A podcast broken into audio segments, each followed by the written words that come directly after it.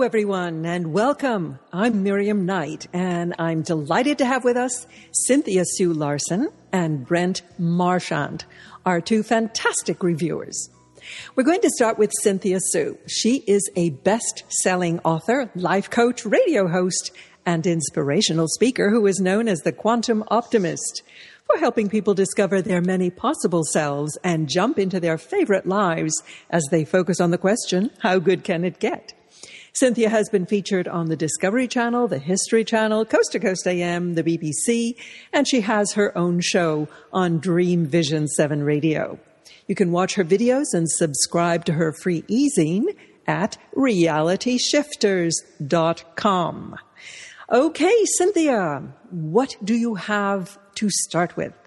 Well, something very timely at this extraordinary moment in history with things like Brexit going on around the world.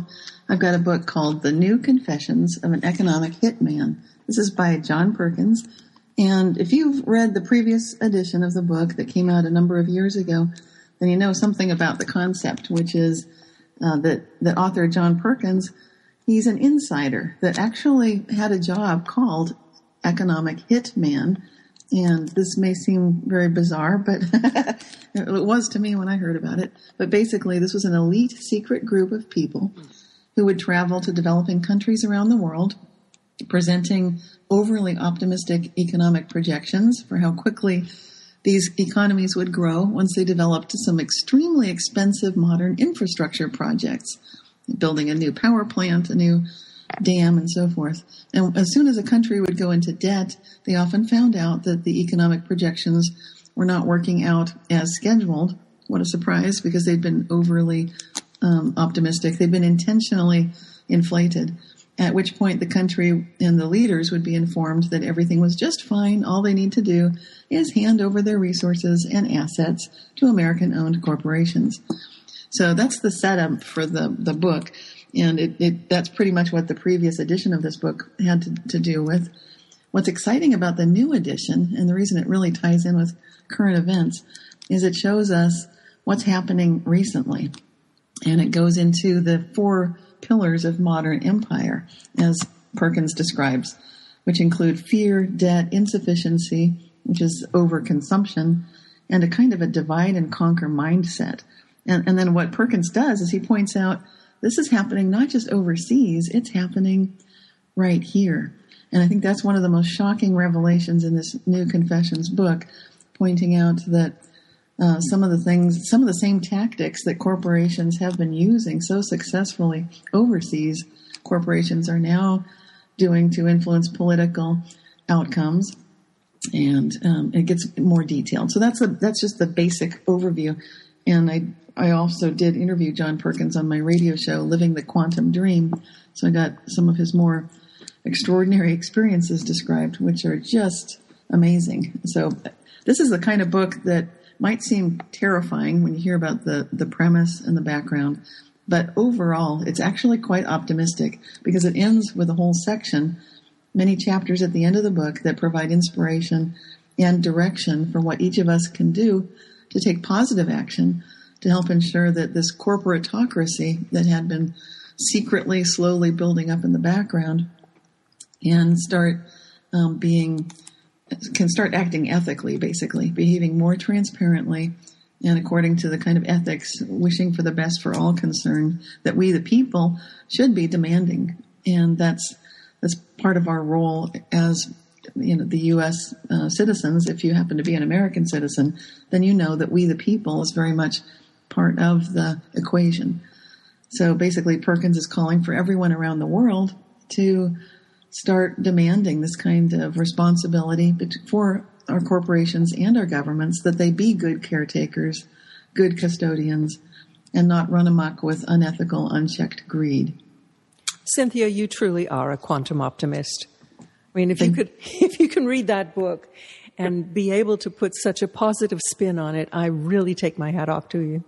Oh, thank you. I have my work cut out for me. You do, because the other aspects of the book, which maybe I have a dark mindset, but that really depressed me, were the state-sanctioned, U.S. state-sanctioned murders and regime change and bribery of the heads of state, turning them around, really blackmail of many heads of state to further the corporate aims of our own mega corporations, is something that we really have to acknowledge. And when we have a state of political discourse in this country that is advocating releasing all restraints on corporations, we really have to look back at our own history really clearly and understand what we have done, what the consequences have been, and really take to heart that we need to clean our own stables as well as pointing fingers.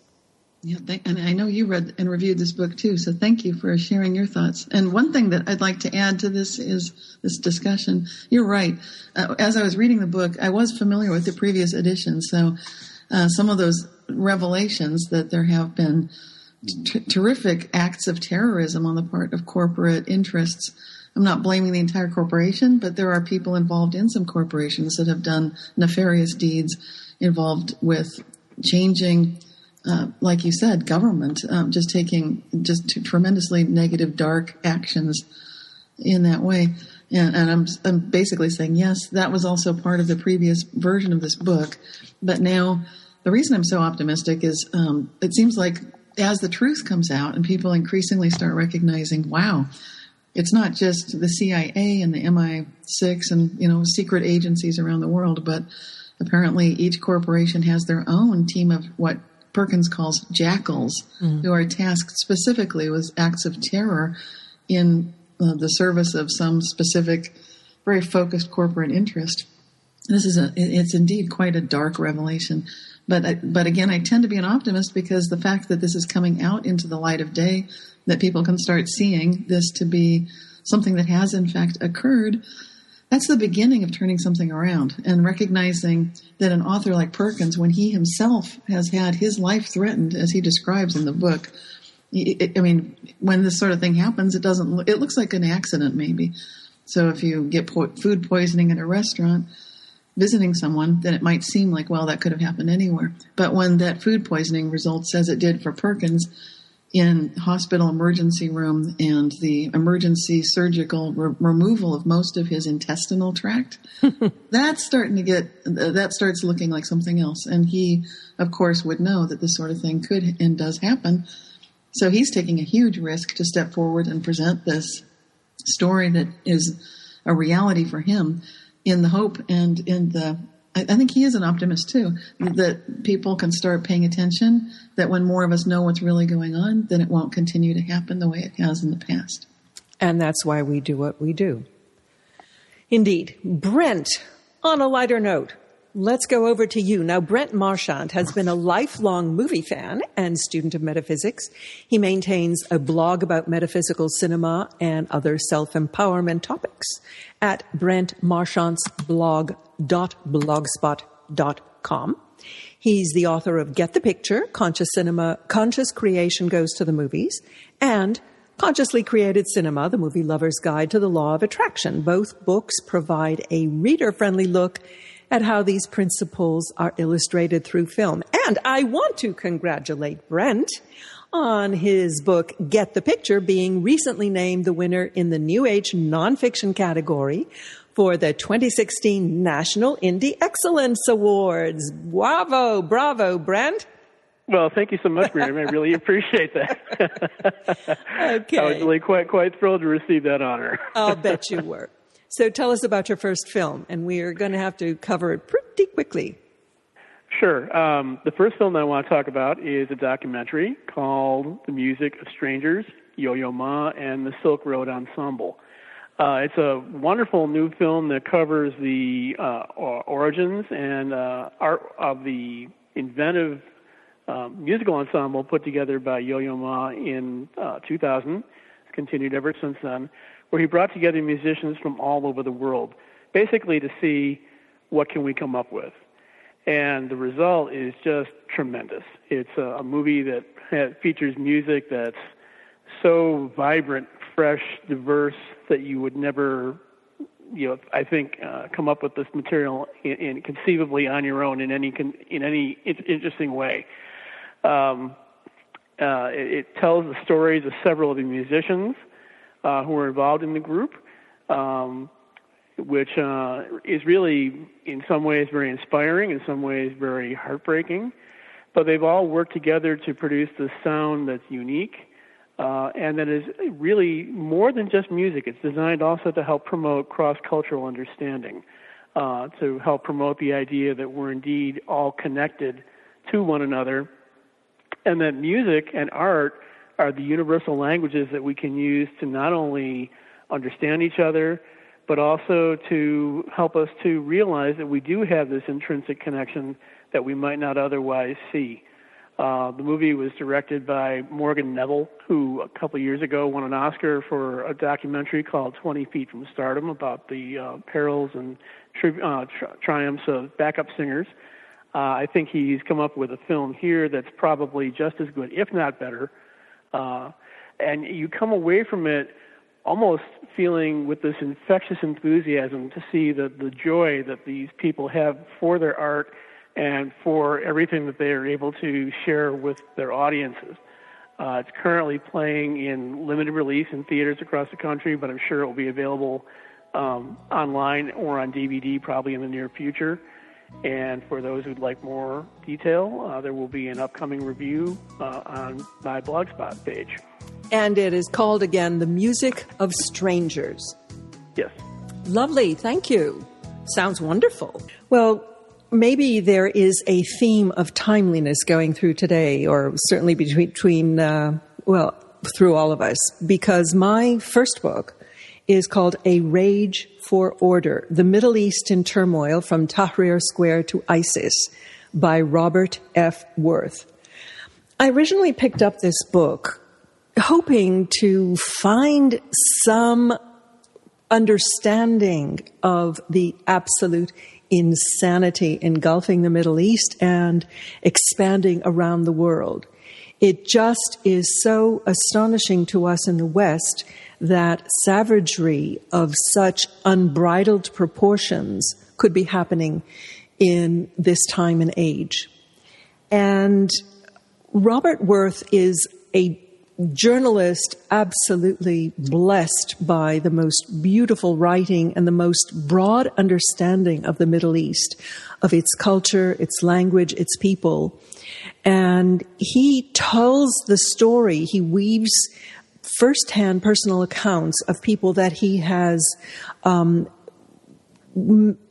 with, met side by side for many years, and followed them across years to trace the development of their hopes, the Arab Spring, and how their hopes were dashed, how they became entrenched in their positions. People from the young people hoping for regime change, the people from the Muslim Brotherhood, intellectuals, statesmen, top statesmen, and even plain soldiers and people from every walk of life, poets, artists, journalists. This book gives an unparalleled understanding of the tortuous currents that swirl around like a maelstrom in the Middle East. We have to understand that we're not talking about a monolithic culture. We're talking about the Iranians are Persian. They are, they believe that they are the keepers of the pure Sunni form of Islam. The Saudis are Shia. They are the keepers of this offshoot that followed the faith promulgated by the son-in-law Ali. Then there are the Alawis, Assad in Syria. This started as a sect in the mountains of Syria. It was a mystical sect. It had as much reverence for Plato and Aristotle as Muhammad and Jesus. But they were considered heretics by the rest. And so when Assad came to power, he did a deal and he got his sect recognized as legitimate. But he has to, we now understand, or I understand from the book now, that he is in a life and death struggle, because if he loses power, then his whole sect will be wiped out. I mean, the bloodletting, the tribalism, the savagery on all sides goes back many, many centuries. And it has been fomented and abetted by the external interests as well as internal interests, as people wanting to keep power or use the struggles as their own proxies, powers like the Russians and the Americans and the Saudis and the Iranians. They're all using the poor people as surrogates for their own power plays. So I can't say that I emerged from reading this book with any sense of optimism whatsoever. But the only, I guess, bright hope I can have is something that Cynthia echoed earlier, that by understanding what really is going on, it all is being brought up to the surface at this time. And only when you really understand what's happening can you have any hope whatsoever of dealing with it. ISIS today has to be understood against the background of many centuries of oppression of the common man in the Arab countries, where their only, the straw that they were clutching on was their sense of piety and their sense of reward in the other world, because otherwise their lives had no meaning and were only dark and senseless. And there was one activist from Tahrir Square who became a jihadi. And what he said in his last Twitter text or Facebook before he blew himself up was that when he saw the flag of ISIS flying over the city with the slogan, "There is no God but our God," he said, "You have this feeling that we have our own state. It's small, but it is so important. You have a feeling of belonging. Everybody is looking for a feeling of belonging. And when we see the alienated Muslims who have grown up, many have been born in the U.S., in Britain, in France, and they are alienated, it's because they do not have a sense of belonging where they are, and they are looking for a greater sense of belonging. We have to understand this and start to deal with our Muslim friends and neighbors as being one of us, not as being other." So it's A Rage for Order by Robert Worth. Cynthia, do you have something more uplifting? Oh, yes. And actually, I just visited Kuwait last year and had great experiences with Muslims. But I'm going to move on to the book, which is called Spontaneous Urban Plants, Weeds in New York City. And I know the cover is really cute because it just says SUP, S-U-P, the way people do in young people these days, what's up. And it's all about the way that we can start re-envisioning the role of weeds in urban ecosystems. This book specifically looks at the weeds in New York City, including trees such as the silk tree, Albizia julebrisson.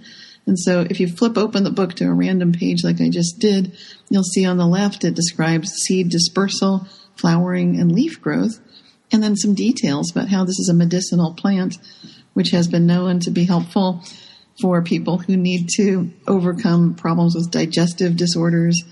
They require a sedative or treatment of insomnia, irritability, and breathlessness. And it has cute pictures of the flowers, talks about bees and butterflies and hummingbirds that enjoy the plant.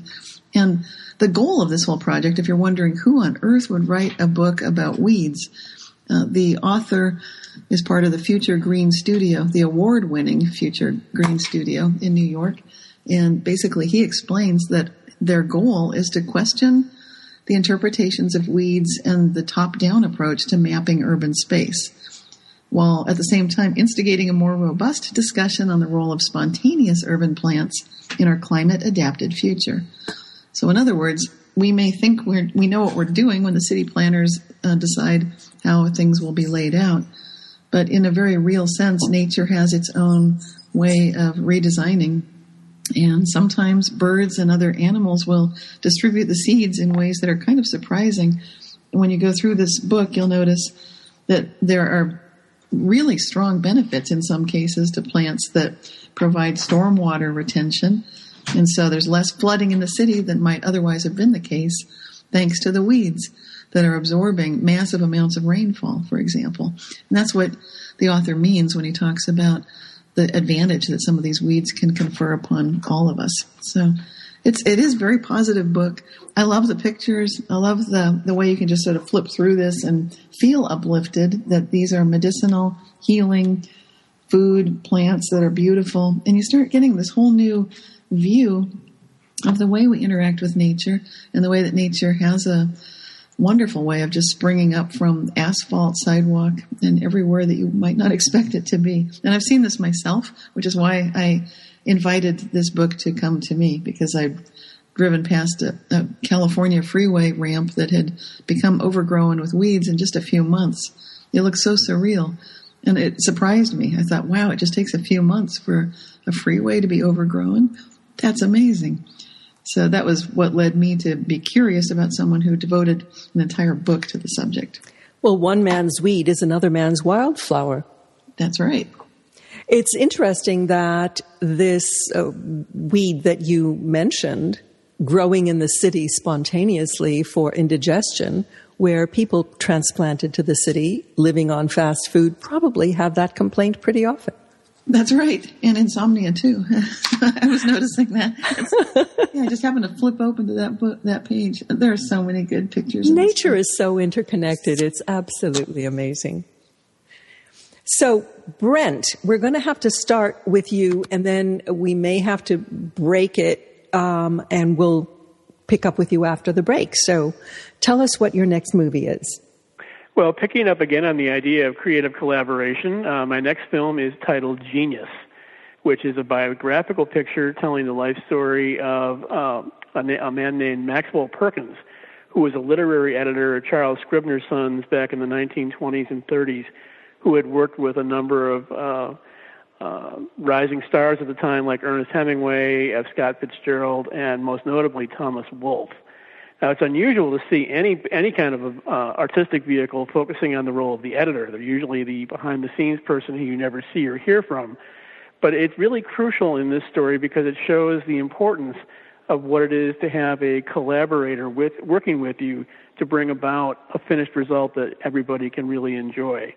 Perkins is played by Colin Firth, the Academy Award winner for The King's Speech. And he's working primarily with Thomas Wolfe, played by Jude Law.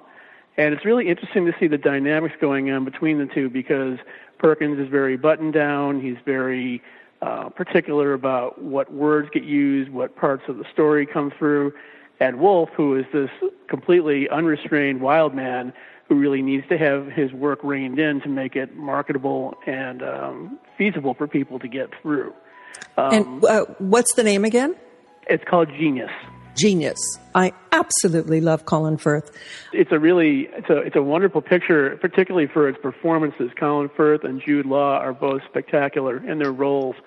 The film also features tremendous production values of period and some really interesting cinematography. It's going into the Depression, so the whole mood is somewhat bleak, and that's shown by the kind of washed-out color with the way the film has been photographed.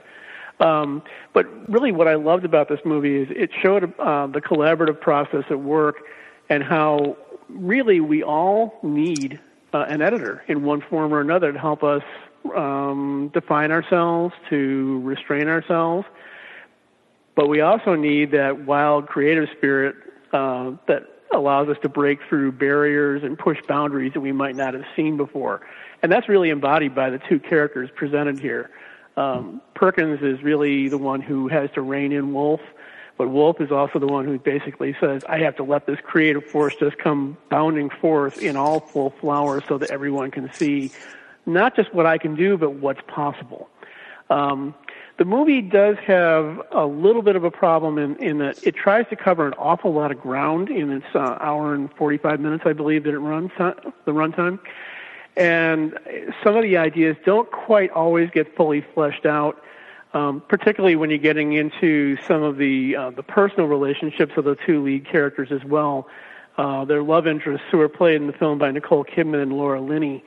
But otherwise, this is really an interesting meditation and thoughtful exercise on the idea of what it is to be a creative sort and how to strike a balance between being able to fully express yourself, but also using discernment to be able to bring the message down in a way that's going to be accessible and understandable by the people who are going to be the readers.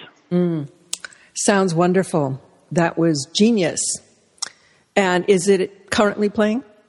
Yes, it's currently playing. It's not in really wide release, but it's in kind of like moderate release. And there will be there'll be a full review forthcoming shortly on the blog page of my website. Okay, Cynthia, back to you. What have you got next? Well, my next book is called Consciousness and the Social Brain, and I was fascinated by the topic because it explains awareness as being a kind of attention schema. So that, in other words, we have a basis by which to explore all of our various intuitions, cultural myths, and research studies, and take a look at the way the representations inside of our brain, which is the information content of awareness, has not really been studied as well as it could be. There's been a bit of a gap there.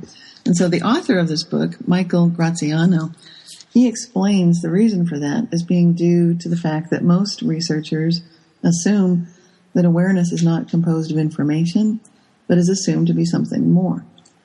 And I should state at this point that basically Graziano is a self-described atheist, so he's taking a point of view that some of the listeners on this show, myself included, might not agree with. But I like to read books by other people with different viewpoints. And I think that some of what he's describing is quite interesting because Graziano is describing consciousness as an epiphenomenon. So, and he says that I seem to be saying a puppet can be conscious, a tree can be conscious, a hunk of rock can be conscious. They can all be conscious in more or less the same sense that a human is conscious. And then he explains his reason for it, which is where some people might part ways with him. And he says this: the reason is that according to the attention schema theory, human consciousness is not quite what we think it is. It is not something a person has floating inside. It is an attribution. It's a relationship between an attributor and an attributee. And so that's, I think this is very interesting and thought-provoking, and he's basically saying awareness helps track and predict attention, which then helps us to better predict the behaviors of everything and everyone around us. And so here, attention and awareness are differentiated between. They're not the same thing. Awareness is the sort of subconscious quality that we can sort of sense things happening, and what we put our attention on tends to be more conscious. And so Graziano does pull back from where he seemed to be heading toward pantheism, and then he says consciousness should only be attributed to actual biological beings with complex brains, not to plants, animals, or the elements. So this is real thought-provoking book. It's the kind of thing you can read and talk about with other people interested in consciousness. I love that. And so he basically, the author expresses bewilderment at people who view the world from a spiritual perspective, such as myself and probably most people listening to this show. But he does recognize there are evolutionary and beneficial reasons for the human built-in preference for spirituality. So I do recommend this book. It's very thought-provoking and definitely will get you more involved in finding out what's going on with the research in these areas now. I'm a little confused. He does believe that a rock has consciousness, or he doesn't? I know. Good point. He's basically saying it does, but it's not the same as human consciousness. It's a rock consciousness. Right. Okay. And that's very similar to I know a lot of humans who have a rock consciousness. Yeah, it could happen. So but it tends to be species specific. There are hardwired elements in our brains. We tend to babies recognize faces. They're hardwired to learn languages.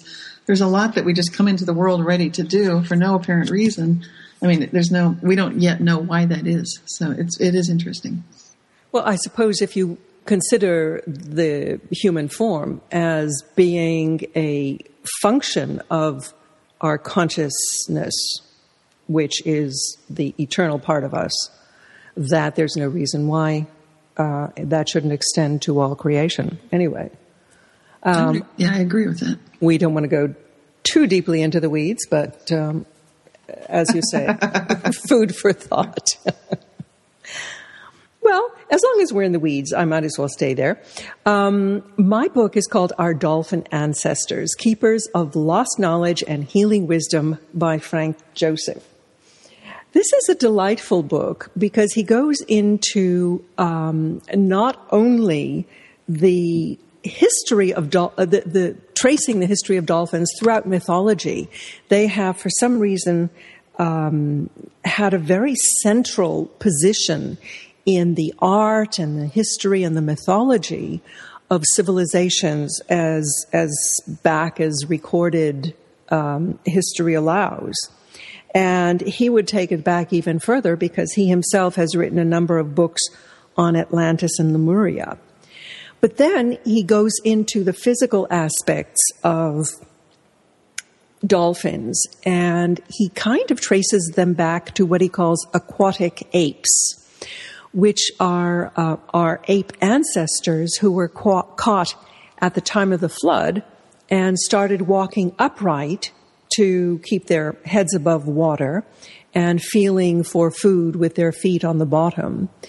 And some of them, when the waters receded, went back onto the land, and the others, he proposes, migrated into the sea. And in fact, if you look at an X-ray of a dolphin embryo, you can see fully articulated thighs and knees and feet and toes, and they look, to all intents and purposes, like a human embryo. What is even more amazing are the reports of interactions between dolphins and human beings.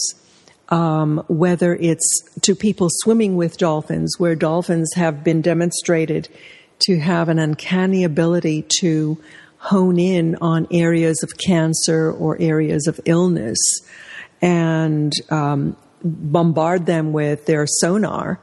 And many spontaneous, quote, unquote, healings have been reported as a result, or at least people who have had dolphin attention have then gone on to have scans and then discovered that the dolphin was focusing on an incipient tumor. There are other stories of dolphins having amazing cognitive abilities. There is this one dolphin in New Zealand who used to shepherd ships through some very, very treacherous straits. And it was called the Graveyard of Ships. And there was one incident, and this dolphin did it for 20 years. There was one incident where some sailor took a pot shot at the dolphin, and the dolphin never showed up for that particular ship, which subsequently went down. So many fascinating anecdotes, and it really gives us pause as to who our ancestors were. And it makes a kind of intriguing case for dolphins being in the family tree. So that was Our Dolphin Ancestors by Frank Joseph. Brent, can you give us a quick little movie? Sure. Continuing with the creative collaboration theme, my next film is another musical documentary titled Presenting Princess Shaw, which is a wonderful and uplifting little film that tells the story of an aspiring singer-songwriter from New Orleans named Samantha Montgomery, who goes by the stage name Princess Shaw.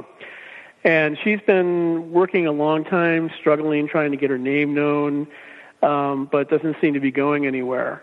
So one of the things that she does is she takes to YouTube to put out videos where she performs her work primarily a cappella.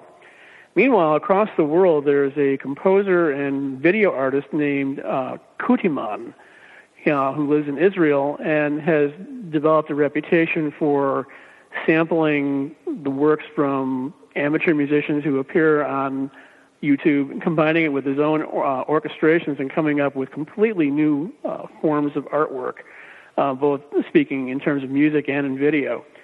And he ends up coming across Princess Shaw's videos, and he's just utterly captivated and decides there must be something that I can do with this. So the documentary focuses on these two people from opposite parts of the world with their various projects, and eventually coming together, showing how the two of them have collaborated to produce this wonderful new art form that's both visual and musical at the same time. And it's interesting because Kutiman tends to work somewhat anonymously when he's initially doing his setups. So Princess Shaw is completely unaware that any of this is going on until she sees a reworked video of her song appear on YouTube, and she's just utterly floored by the result that's come up and with the success that comes from it. How wonderful. So it's called Presenting Princess Shaw. Is it in theaters? It's in theaters, and it's also available for video on demand. Great. Cynthia, what is your final book today? My final book today has to do with pressure points. It's called The Power of Pressure Points. It's written by Barry Harmon, and the subtitle is The Most Common and Effective Martial Art Pressure Points. So while it seems very specific, and actually it is, it's actually a good book for anyone interested in ki or chi, the energy within our bodies, and fascinated by the meridian system, these inner energy channels that coordinate with one another, empty into one another, and ultimately connect every cell in the body with the body's energetic system. And there has been some scientific validation for this whole thing recently, if people are following the news about that. So I love the way this book has two chapters that go into greater depth, covering the very special relationships between these meridian systems and each other. And it goes through 12 major channels and 6 special channels with illustrations. And that's one of the things I love about this book also, is the way that sections for each pressure point page describe the most effective strikes to the point, as well as observed effects, known effects, and theoretical effects. And that would be that some of these pressure points can be fatal or lethal. So that's why people don't experiment with them, but it's been known historically. Yes, I know. It's like, not twice anyway. Yeah, this is definitely don't try this at home.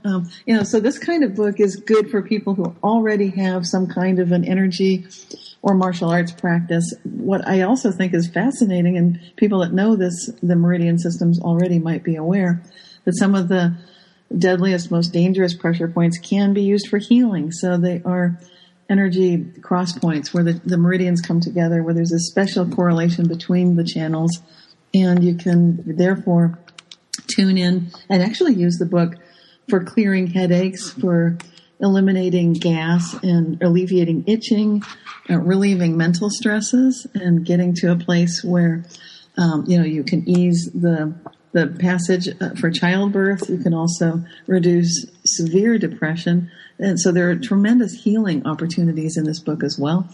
And that's why I find it really a remarkable book, which has illustrations. Oh, that's what I was going to say. As you go to each page, there would be an illustration pointing out which meridian the pressure point is on, the location of it. And then there's a little insert box describing what sort of strikes are most effective. And then those observed effects, known effects, theoretical. And then it further has these healing primary actions and functions as well. So that's not surprising to people who are familiar with this sort of thing, but some people might be surprised. And what makes the book especially wonderful for me is that it's written by the first American master in Kuk Sool Won. That's Barry Harmon. He's now a 9th degree black belt. And he acknowledges that this information comes directly from his mentor, who's the Grand Master of Kuk Sool Won in Hyuk-se, who's considered one of the world's foremost authorities on the subject of ki in martial arts. So I really do recommend this book. I love the matter-of-fact style and the poetic verse. I love the line in the book that says, benefits the brain, calms the spirit, and nourishes the sea of marrow. So you just kind of get that feeling like, wow, this is old wisdom here. And I love it. I do practice Kuk Sool Won myself. I'm a 2nd degree black belt, so I'm speaking also from experience as a martial artist. So if people are wondering, yeah, but is this really great if you're a martial artist? Absolutely. Highly recommended. The Power of Pressure Points by Barry Harmon. Yes. Cool. Okay. Brent, over to you. Well, so far we've focused on some of the smaller films that have come out this summer, which is usually a time that's dominated by the big blockbuster releases. One of which that I really do recommend highly is the animated sequel to Finding Nemo, which is titled Finding Dory. I love cartoons. It's just such a charmer. It's a movie that's really going to appeal to both adults and to kids. The story picks up where the last one left off. After the two characters from the previous film are reunited after being separated, it inspires Dory, a little blue fish, who has been separated from her family, to go out and do the same thing that her friends had done in the previous film. There's just one little problem. She suffers from short-term memory loss. So in the process of trying to carry out this major task of finding folks that she's been separated from, she can hardly remember from one moment to the next what she did to get to the point where she's at now. I sympathize, Dory. Yes. It's really a lot of fun. It has a lot of interesting characters, many of whom are brought back from the first film. Many new ones are introduced in this film. It has a huge all-star cast of voices. The lead character, Dory, is voiced by Ellen DeGeneres. Her primary friend, Nemo, and his father Marlin, features the return of Albert Brooks, and then you have a whole host of other people doing supporting roles, including Idris Elba, Ed O'Neill, Ty Burrell, Diane Keaton, Eugene Levy. I mean, the list just goes on and on and on, and it really is it makes for a lot of fun from start to finish. But the thing I find most interesting about it is it's a film that, you know, at least ostensibly focuses on the idea of finding one's family, but it's really about finding oneself in the course of that same process. And the film really brings that out in a wonderfully warm, poignant way without being too heavy-handed, and it does so in a very fun and playful environment, which just makes for wonderful viewing for adults and kids alike. It's in theaters. It's available both in 3D version and non-3D version. And if you want to see a complete review, you can look to my website and you'll see it on there. Beautiful. Finding Dory. Well, I've got just a couple of minutes to talk about my book, my last book, called I'm Right and You're an Idiot: The Toxic State of Public Discourse and How to Clean It Up by James Hogan. This was really a revelatory book for me, and another one that is just so relevant to the times. When we listen to the dynamics between the parties, a lot of that is illuminated in this book, because he says that on the one hand, you need to mobilize the base, as they say. You need to polarize people to move them into action. But the only way to really get anything done is then to be able to step back from that polarized position and work together. And that's where our political system has totally broken down. We have this disconnect. We feel that we have to hold this entrenched position, and anybody who is guilty of actually possibly compromising is called a flip-flopper, or, you know, doesn't know what they want, and they're accused of changing their position instead of congratulated for it. There's a wonderful quote by Kahana, who quotes theologian Paul Tillich, who said, "The power is the drive of everything living to realize itself with increasing intensity and extensity, and love is the drive to unify the separated." And it's really this second piece of the puzzle that we have totally lost sight of, because we can't really solve the tough problems by working just on our little piece. We can't transform large systems by working only with people that we like, with our friends and colleagues. We have to learn to work with strangers, with opponents, people we don't know or even trust. And without this simple awareness, we will have gridlock. Does that strike a bell anywhere? Wow. Wow. I love the title. I have to read that. That is so timely. It is so timely. Absolutely.